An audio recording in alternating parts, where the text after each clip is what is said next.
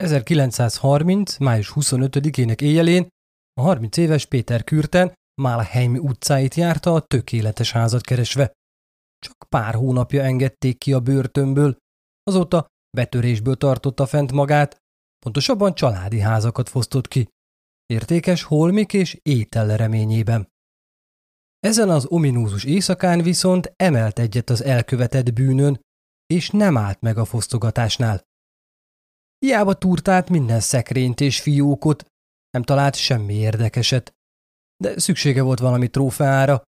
Mikor benézett a lépcső melletti hálószobába, meglátott valamit, ami jobban felizgatta, mint egy nyaklánc vagy készpénz. Az ablakon átszűrődő holdfény egy mélyen alvó fiatal lány sziluettjét világította meg a csendes szobában. Péter átosont a szobán, és zihálva megállt felette. A tíz éves forma kislány szorosan magára húzta takaróját, ami alól csak fehér arca és nyaka látszott ki. Péternek ez pont elég volt ahhoz, hogy felébressze beteg fantáziáját. Mély levegőt vett, összedörzsölte a kezét, és ráugrott az ágyra.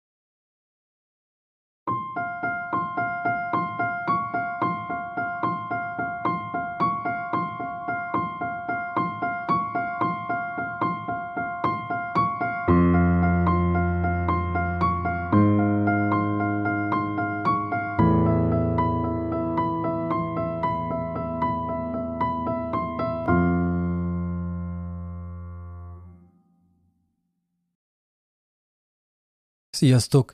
Szatmári Péter vagyok, és ez itt a Bűntények. Minden epizódban az emberi elme legsötétebb zugaiba vezetlek el benneteket, megtörtént bűneseteken keresztül. A mai rész Péter Kürten korai életét dolgozza fel, ami alatt a szadizmuson és gyújtogatáson keresztül jutott el a bűnözés és embertelenség olyan mélységébe, aminek a fenekét elképzelni sem igen tudjuk. Figyelmeztetés! Az epizód deviáns viselkedést, állatok ellen elkövetett bestialitást, zoofíliát és gyerekek elleni erőszakot tartalmaz. Meghallgatását 18 éven aluliaknak és hát felülieknek sem ajánlom. Azt feltételezem, hogy ti is, mint én, a szerencsésebbek közé tartoztok. Azok közé, akik szerető családban nőttek fel, megtanulták és átvették annak értékrendjét, és továbbadták vagy adják éppen sajátjaikba.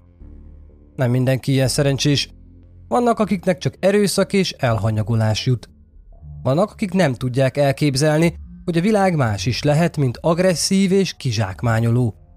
Számukra az élet kegyetlen, és örülni kell minden emberi kapcsolatnak, még akkor is, ha az fáj. Persze vannak, akik felnőtt korukra ki tudnak emelkedni erőszakos családjuk mocsarából, de vannak olyanok is, akik nem. Nekik életük során mások bántalmazása és elnyomása csak része a játéknak, semmi több. És vannak azok, akik elméje ennél sokkal sötétebb mélységbe süpped. Nekik mások bántása nem csak része, hanem maga a játék. Péter Kürten gyerekkora nem tartozott sem az első, sem pedig a második kategóriába. Bár Németország festői kisvárosában, Malmheimben született, családjára nem ez a jelző volt igaz. Édesapja alkoholista és erőszakos ember volt, édesanyja pedig félénk és fásult ahhoz, hogy szembeszegüljön.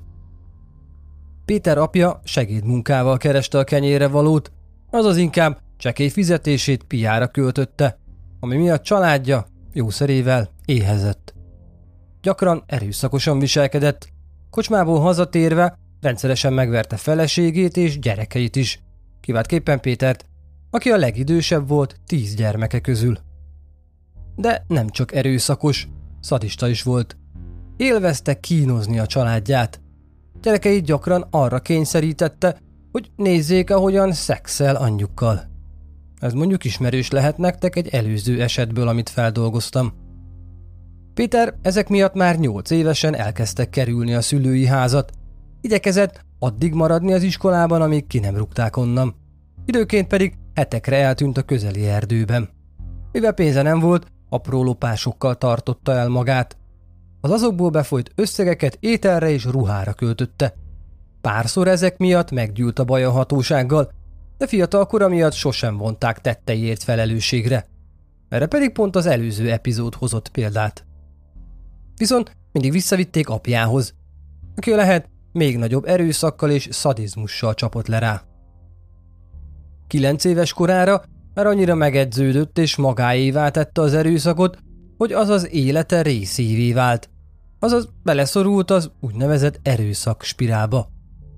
Az erőszak spirál nagyjából annyit takar, hogy az erőszakos szülők, erőszakos mintán felnövő gyerekei maguk is jó eséllyel hasonlóan fognak viselkedni saját családjukkal szemben. Ez a spirál vagy ciklus akár több generáción keresztül is megismétlődhet. Egészen addig, amíg valaki meg nem töri azt, vagy nem történik valami tragikus esemény, mint például egy családi mészárlás. A folyamatos zaklatás és erőszak hatására Péterben is kialakult az erőszakos hajlam. Saját bevallása szerint ez késztette arra, hogy kilenc évesen elkövesse első gyilkosságát. Kilenc évesen. Péter és barátai gyakran és sokat játszottak a közeli folyón és annak partján. Uszadékfát tutajnak összekötve csorogtak a vízen, az eget bámulva. 1892 egy nyári napján Péter két társával tutajozott lefelé a folyón, amikor a fiú hirtelen a vízbe lökte az egyiket, akiről tudta, hogy nem tud úszni. A másik barátja azonnal utána ugrott, hogy segítsen neki. Miközben az a víz alatt kereste a fuldoklót, Péter föléjük kormányozta a tutajt, hogy azok ne tudjanak a felszínre jönni. Későbbi elmondása szerint kélyes örömöt érzett, amikor megérezte lábai alatt a kétségbe esetten kaparászó barátait. Addig igazgatta felettük a tutajt, hogy azok már nem bírtak tovább és a vízbe fulladtak. A gyilkosság komoly leckét adott Péternek. Egyrészt megmutatta neki, hogy a gyilkolás élvezetes, másrészt, hogy milyen könnyű megúszni. Ugyanis a két vízbe fulladt fiú halálát rövid úton véletlen balesetnek minősítették. Készen is állt a következőre. Nem sokra rá újból egy tutajon ült egy másik barátjával, akivel egészen a sebes folyású rajna torkolatáig eveztek, ahol Péter egy hirtelen mozdulattal a háborgó vízbe lökte társát, majd mosolyal az arcán végignézte, ahogy elnyelik őt a gyors folyó hullámai. A málhelymi gyerekek nagy szerencséjére, mielőtt még tovább folytathatta volna a kisiskolás Péter barátai öldöklését, családjával együtt továbbált. Apja a jobb megélhetés reményében a közeli nagyvárosba, Düsseldorfba költöztette családját, ahol a nehéziparban elhelyezkedve egy kicsivel több pénzt tudott keresni. Így egy kicsivel több pénzt tudott a kocsmában elinni, ezzel kényszerítve bele ugyanabba a kiszolgáltatott és nyomorúságos helyzetbe családját, mint előtte. A durva és deviáns szexuális viselkedését is folytatta, továbbra is arra kényszerítette gyerekeit, hogy nézzék, ahogy az anyjukat magáévá teszi. Sőt, ennél tovább ment és a legidősebb lányát is bevette a körbe, akit alig 13 évesen 1897-ben megerőszakolt. Vérfertőzés miatt 18 hónapnyi börtönre ítélték, ami egy kis szusszanás adhatott volna elgyötört családjának. A kevés kis hazadott pénze nélkül viszont a hátrahagyottak a tényleges nyomor szélére sodródtak. Apja helyét az akkor 14 éves Péternek kellett átvennie, ezért tanoncként ugyanabban az öntödében helyezkedett el, ahol apja is dolgozott. Kenyérkeresőkénti előrelépésével egy időben a tinédzser fiú szexualitását is elkezdte felfedezni. Hamar rájött, hogy az ő étvágya bőven túlmutat a korosztályában elérhető lányokon.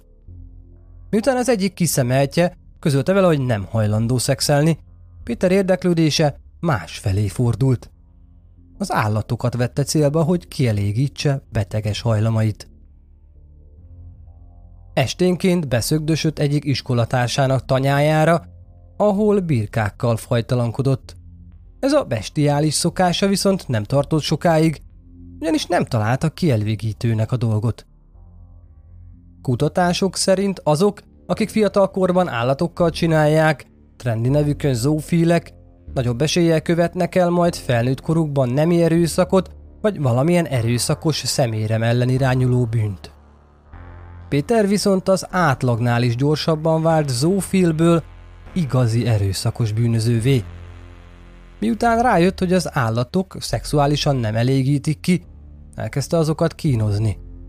Felfedezte, hogy a védtelen állatok halálra kínzása sokkal nagyobb örömöt okoz neki, mint a deviáns szexuális együttlétei. Ráadásul ezt nem egyedül kellett csinálnia, talált hozzá egy társat is. Miután apja börtönbe került, összeismerkedett egy közeli szomszédjával, aki sintérként dolgozott és járta Düsseldorf utcáit. Az ismerettségüknek hála megengedte Péternek, hogy vele tartson a portjái során. Sajnálatos módon a szomszéd nem az állatok iránt érzett felelőssége miatt kezdett abba a munkába, pont ellenkezőleg. Élvezte, hogy fájdalmat okozhat a begyűjtött állatoknak, és kénye kedve szerint mészárolhatja le őket. Pétert elvarázsolt a szomszédja kegyetlensége. Imádta nézni a már-már rituális állatkínzást és gyilkolászást. Sőt, a tehette, mindenben igyekezett segíteni mentorának. Miután szomszédja mellett kitanulta a kegyetlenkedés minden fortéját, visszatért iskolástársa farmjára, ahová az éjleple alatt ismét elkezdett bejárni. De nem birka kéjért, hanem gyilkolásért. Malacokat és juhokat szúrt le, hogy kielégítse egyre betegebb vágyait.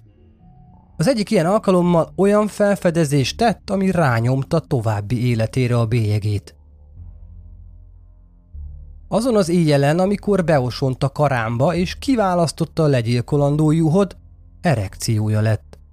Gondolta, akkor mielőtt végez a védtelen állattal, még magáévá teszi.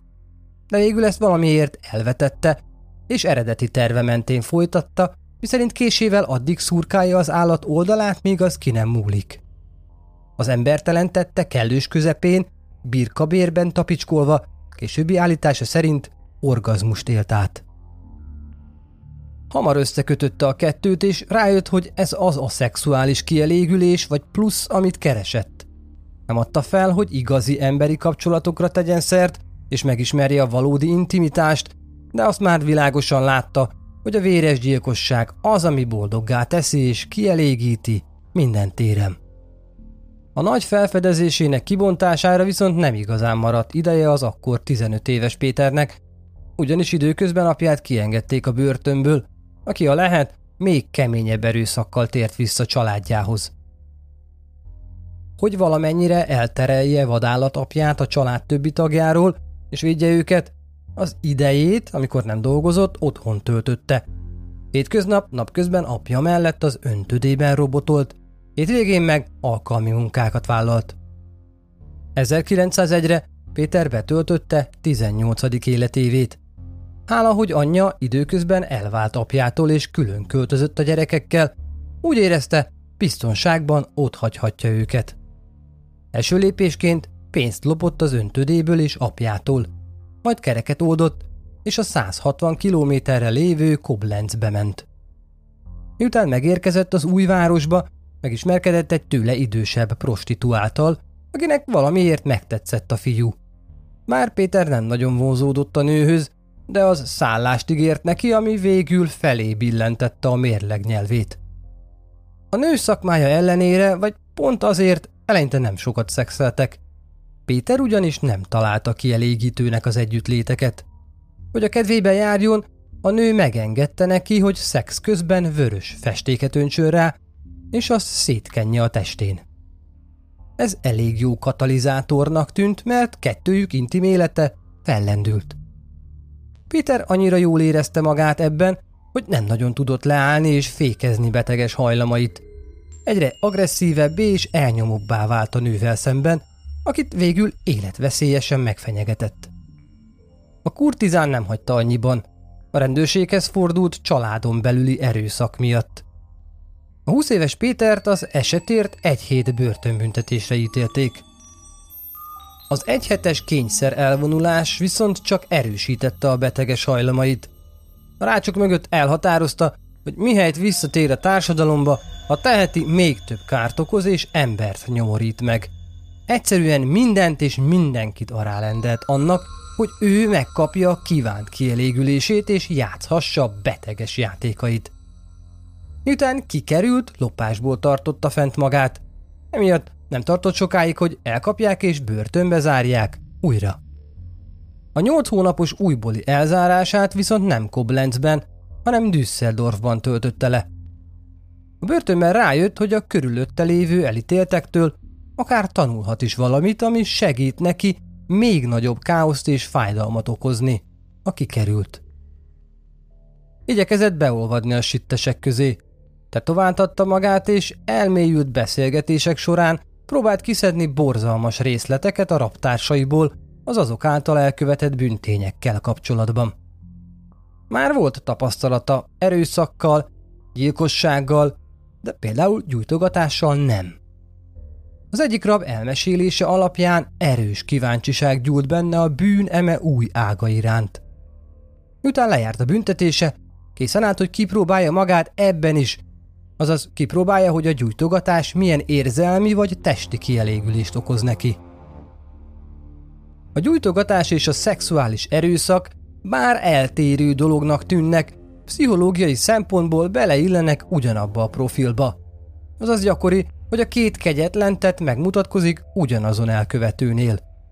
Ugyanis ugyanazon pilléren alapulnak, azaz a dühön.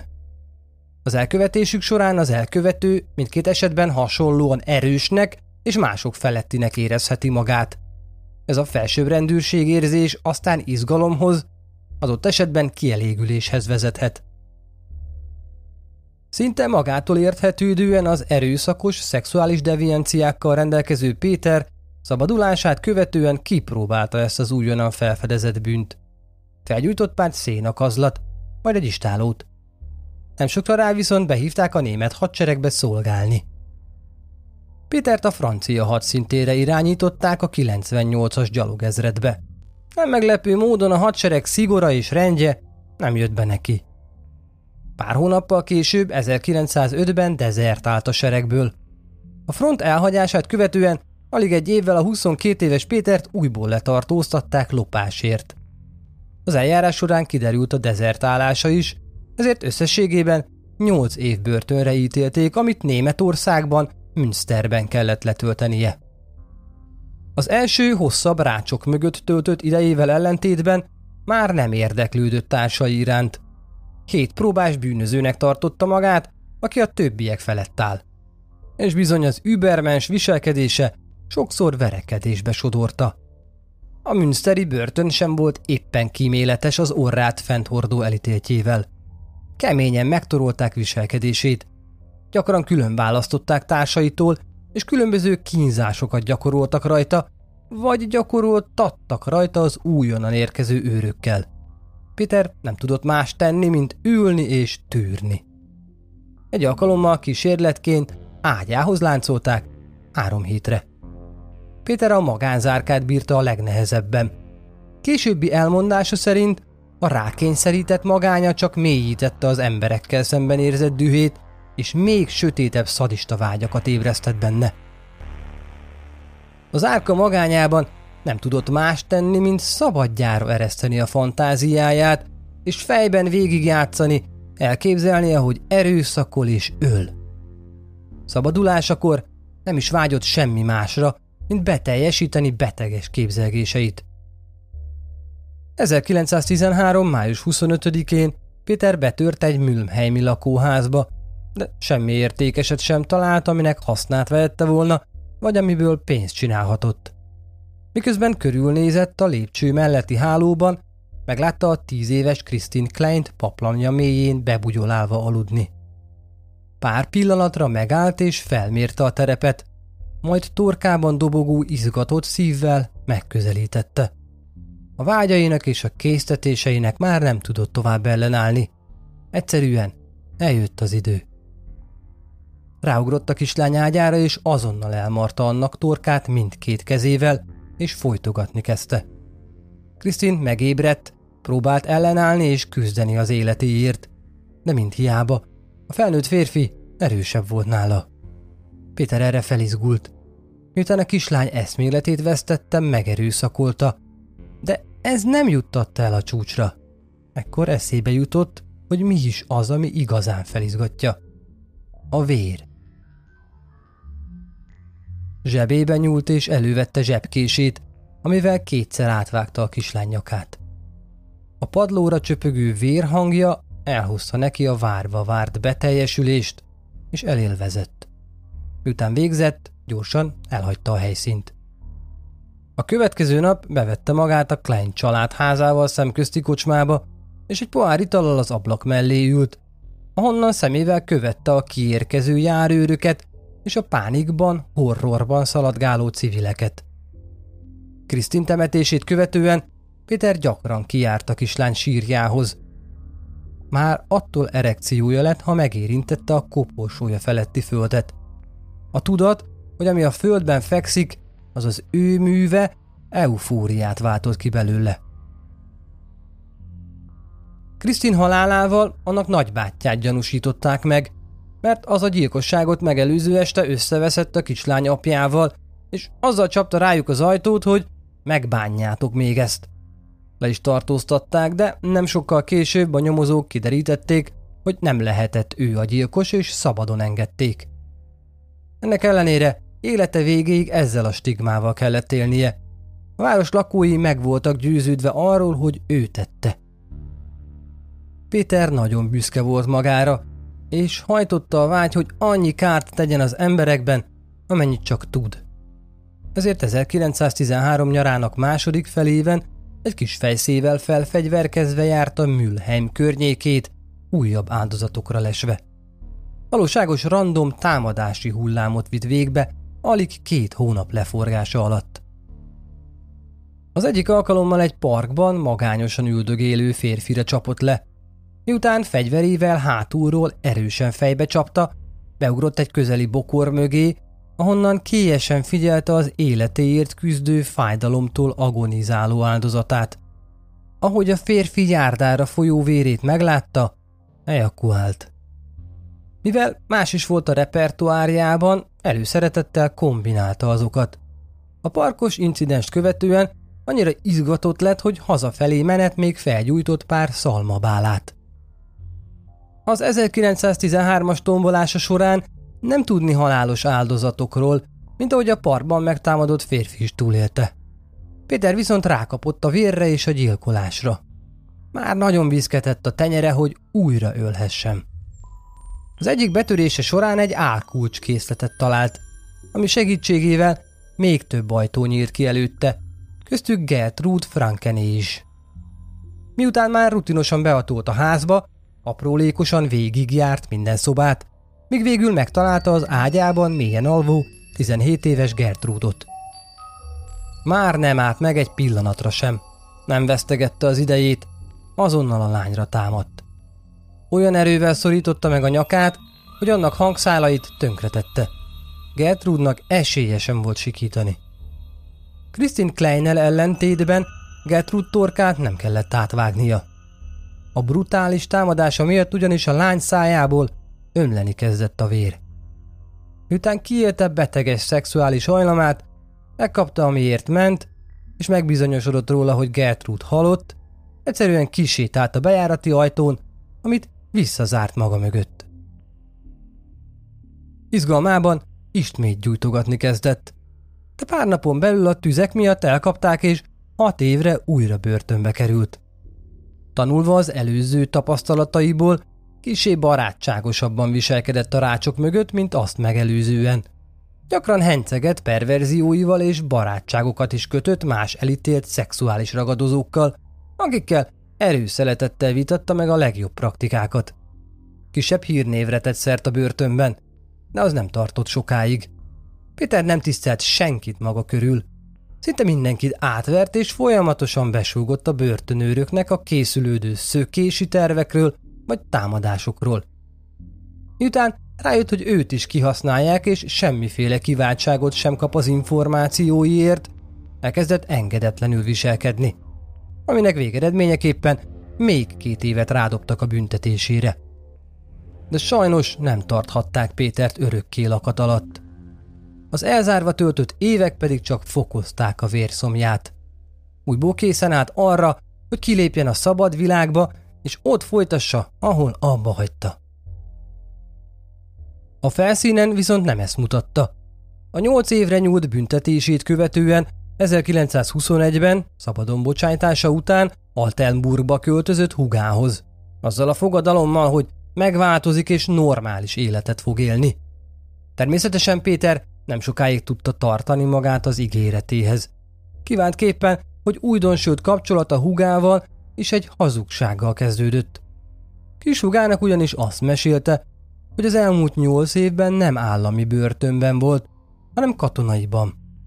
A seregben kapták el dezertálás miatt, és azért kellett ülnie. Ez a mese megnyugtatta kis hugát, aki befogadta és segített neki munkát találni. Sőt, bemutatta Pétert egy barátnőjének, a 41 éves Augusta Scharfnak, aki a helyi édességboltot vezette.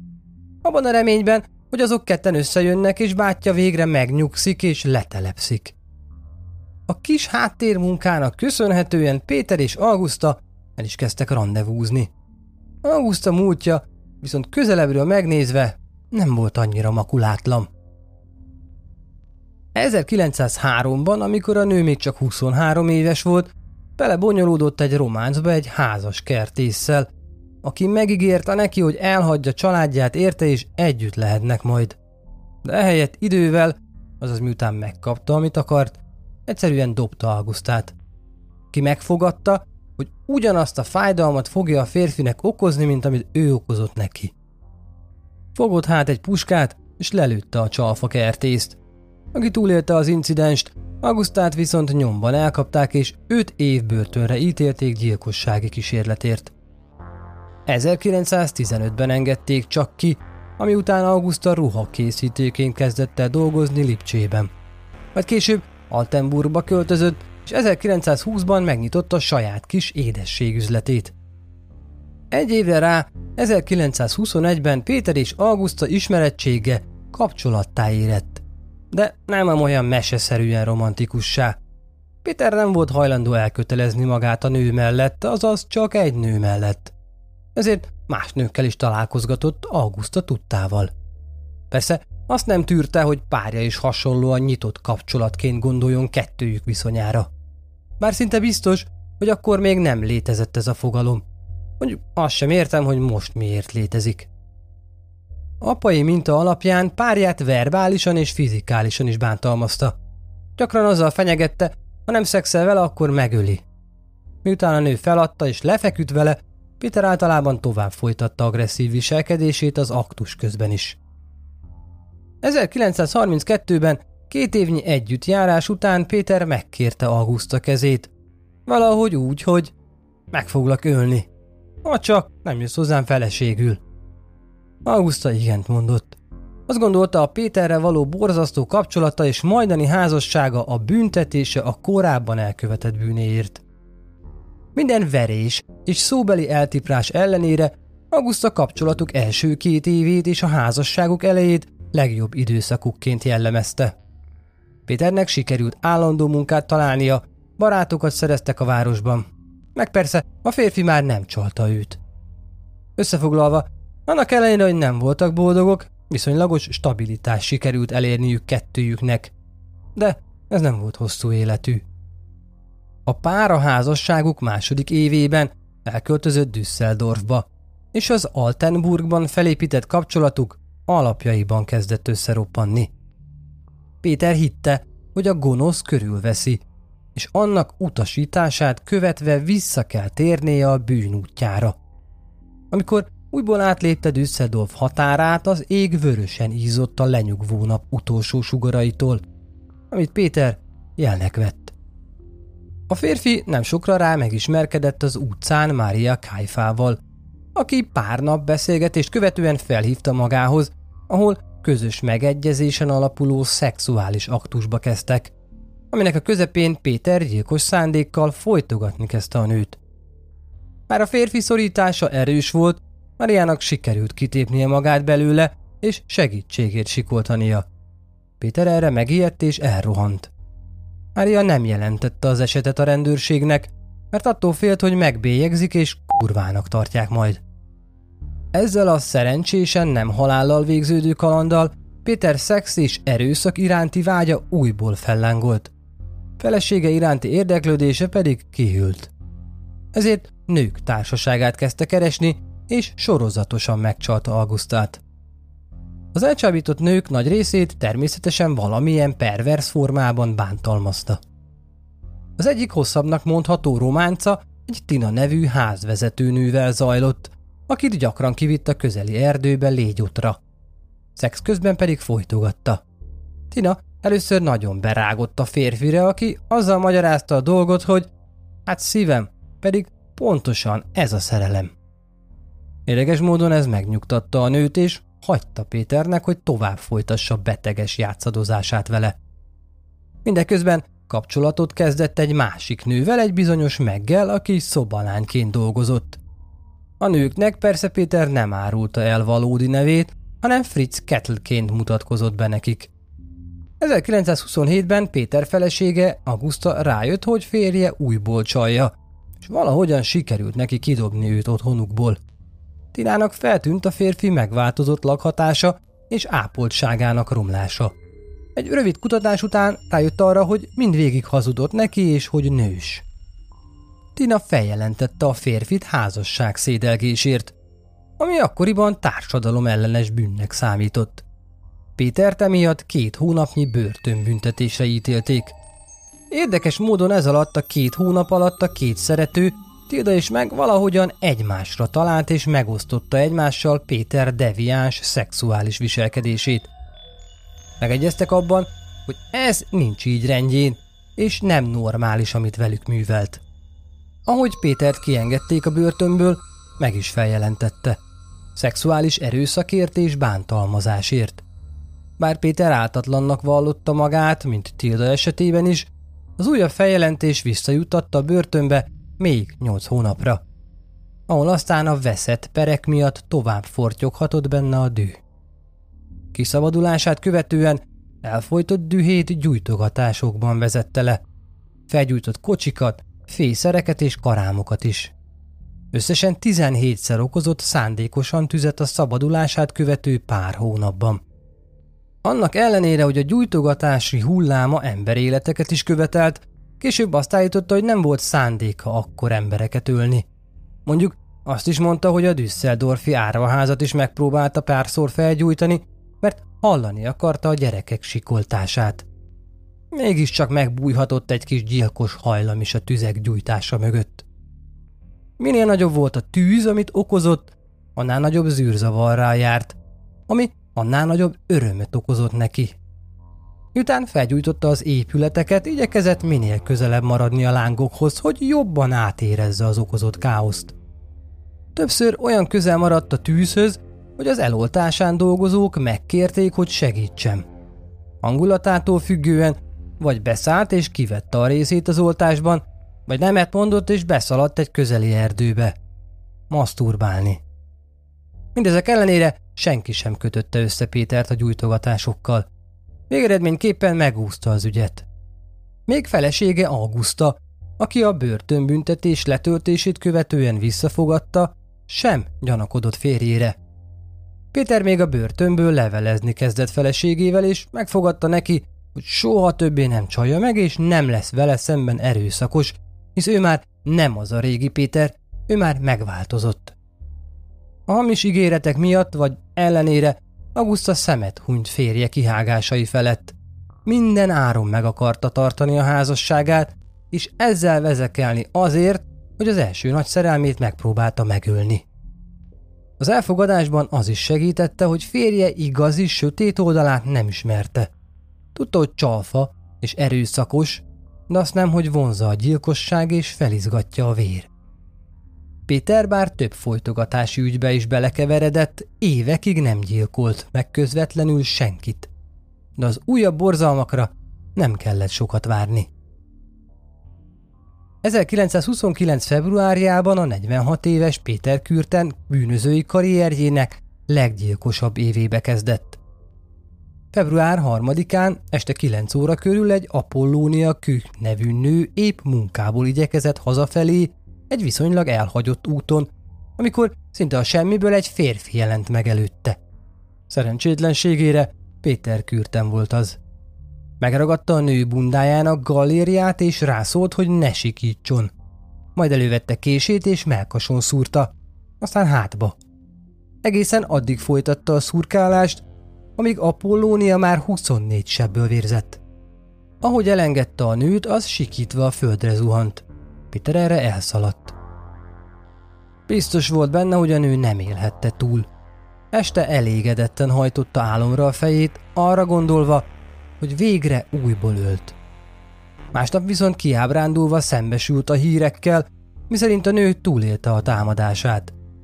Ettől persze gyilkolási kedve még jobban fellobbant.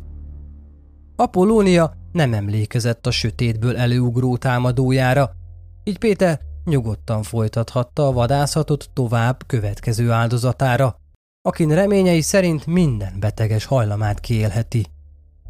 Csak öt nappal a sikertelen támadását követően Péter a Szent Vincent templom körül szédelgett, amikor felfigyelt egy arra sétáló, nyolc év körüli kisányra. Rögtön odalépett hozzá és megszólította. A kislány nem volt az a félős típus, és Péter kérdésére felelve elmondta neki, hogy hol lakik és hogy hazaigyekszik éppen. Erre Péter oda nyújtotta neki a kezét, amit a gyanútlan kisiskolás lányka bátran megfogott. Na, akkor gyere, szólt le hozzá. a kísérlek. Köszönöm, hogy ma is velem tartottatok. Péter Kürten és áldozatai hátborzongató történetét a következő epizódban folytatom tovább. Legalább kicsit ki tudjuk magunkat fújni. Addig is, sziasztok!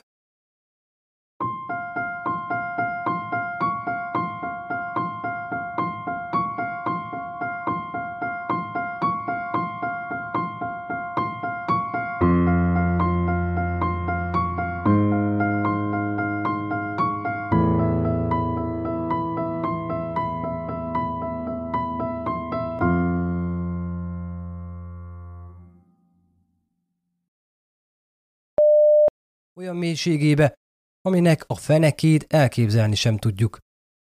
Figyelmeztetés, ez nem volt jó az előző, mint mondtam. Édesanyja pedig félénk és fásult ahhoz, hogy szembe següljön, següljön. Péter apja segédmunkával kereste a kenyerét. A kenyőre való. A fújás olyan orhangom van, hogy megőrűz. De hova tettem a zsebkendőt? Zsebkendő, zsebkendő, hova is tettem? A zseb, Zsepi, zsepi, kendő, zsebkendő, zseb... Megvan. Későbbi elmondása szerint kélyes örömöt érzett, amikor megérezte rábai, rábai, az egészet elmondom előre, jó? Későbbi elmondása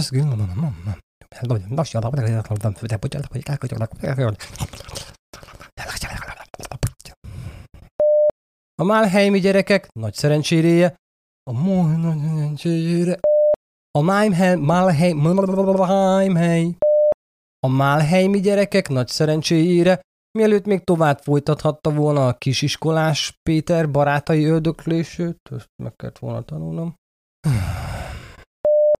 Kutatások szerint azok, akik fiatal korban állatokkal csinálják, trendi nevükön zoofilek, nagyjából... Kutatások szerint azok, akik fiatal korban állatokkal csinálják, Trendi nevükön zoofílek nagyobb eséllyel követnek el majd felnőtt korukban nemi erőszakot, vagy bármilyen...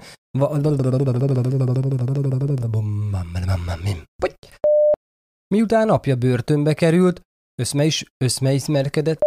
A rácsok mögött elhatározta, hogy mihelyt visszatér a társadalomba, a teheti még több kárt okoz és embert nyomorít. Szinte magától érthetődően az erőszakos szexuális devianciákkal, devianciákkal, devianciákkal az első hosszabb rácsok mögött töltött idejével ellentéte, ellentéteben Krisztin halálával annak nagybátyját gyanúsították meg, mert az a gyilkosságot megelőző ese, este, ese, a felszínen viszont nem ezt mutatta. A nyolc évre nyúlt büntetését követően 1921-ben szabadon bucsájtása, bucsájtása, bucsa, bucsa, bucsa, Atya Isten! Péter emiatt kaját hónapnyi börtönbüntetésre. Azt a kurva elírtam. Péter emiatt kaját hónapnyi börtönbüntetésre ítélték. Ahogy Pétert kiengedték a börtönből, meg is feljelentette. Szexuális erőszakért és bántalmadásé, bántalmadásét.